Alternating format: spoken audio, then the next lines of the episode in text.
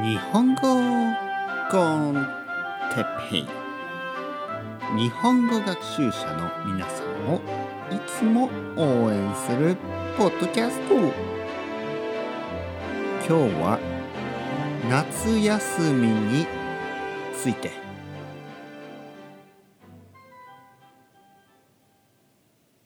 はい皆さん。こんにちは。日本語コンテッペイの時間ですね。よろしくお願いします。今日初めてこのポッドキャストを、えー、聞く人今聞いている人はじめましてね僕はてっぺいです。日本語の先生です。ね、えー、皆さんとこれからね、えー、ずっとずっとずっと日本語を一緒に勉強していきましょう。今日は夏休みについてですね話したいと思います。えー、子供たちは学校が休みになりますね夏休み。そして大人も、えー、仕事が休みになる人がたくさんいますね普通は。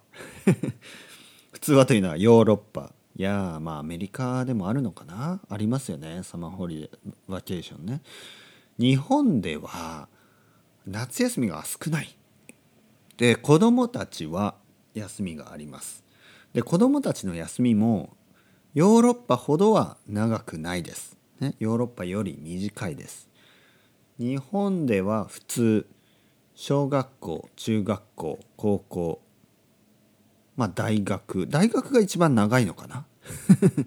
大学が一番長いですね。えー、普通は7月の終わりぐらいですね。7月の終わりぐらいから8月いっぱい、ね、8月全部っていうことですね。いっぱい。8月の31までですね。9月から普通は学校です。もしかすると 9, 9月の最初少しぐらいは休みがあるかもしれない。でも普通は9月に入ったらすぐ学校が始まります。というわけで1ヶ月ちょっとですね。ヨーロッパでは2ヶ月とか。もう2ヶ月以上ですね。2ヶ月半。2ヶ月と半分ぐらい休みになったりしますね。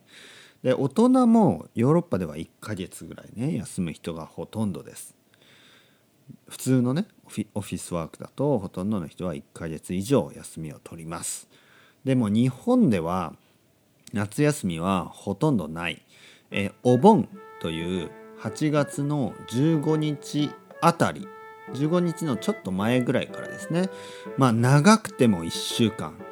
普通はまあ5日間ぐらいですね。の休みがあります。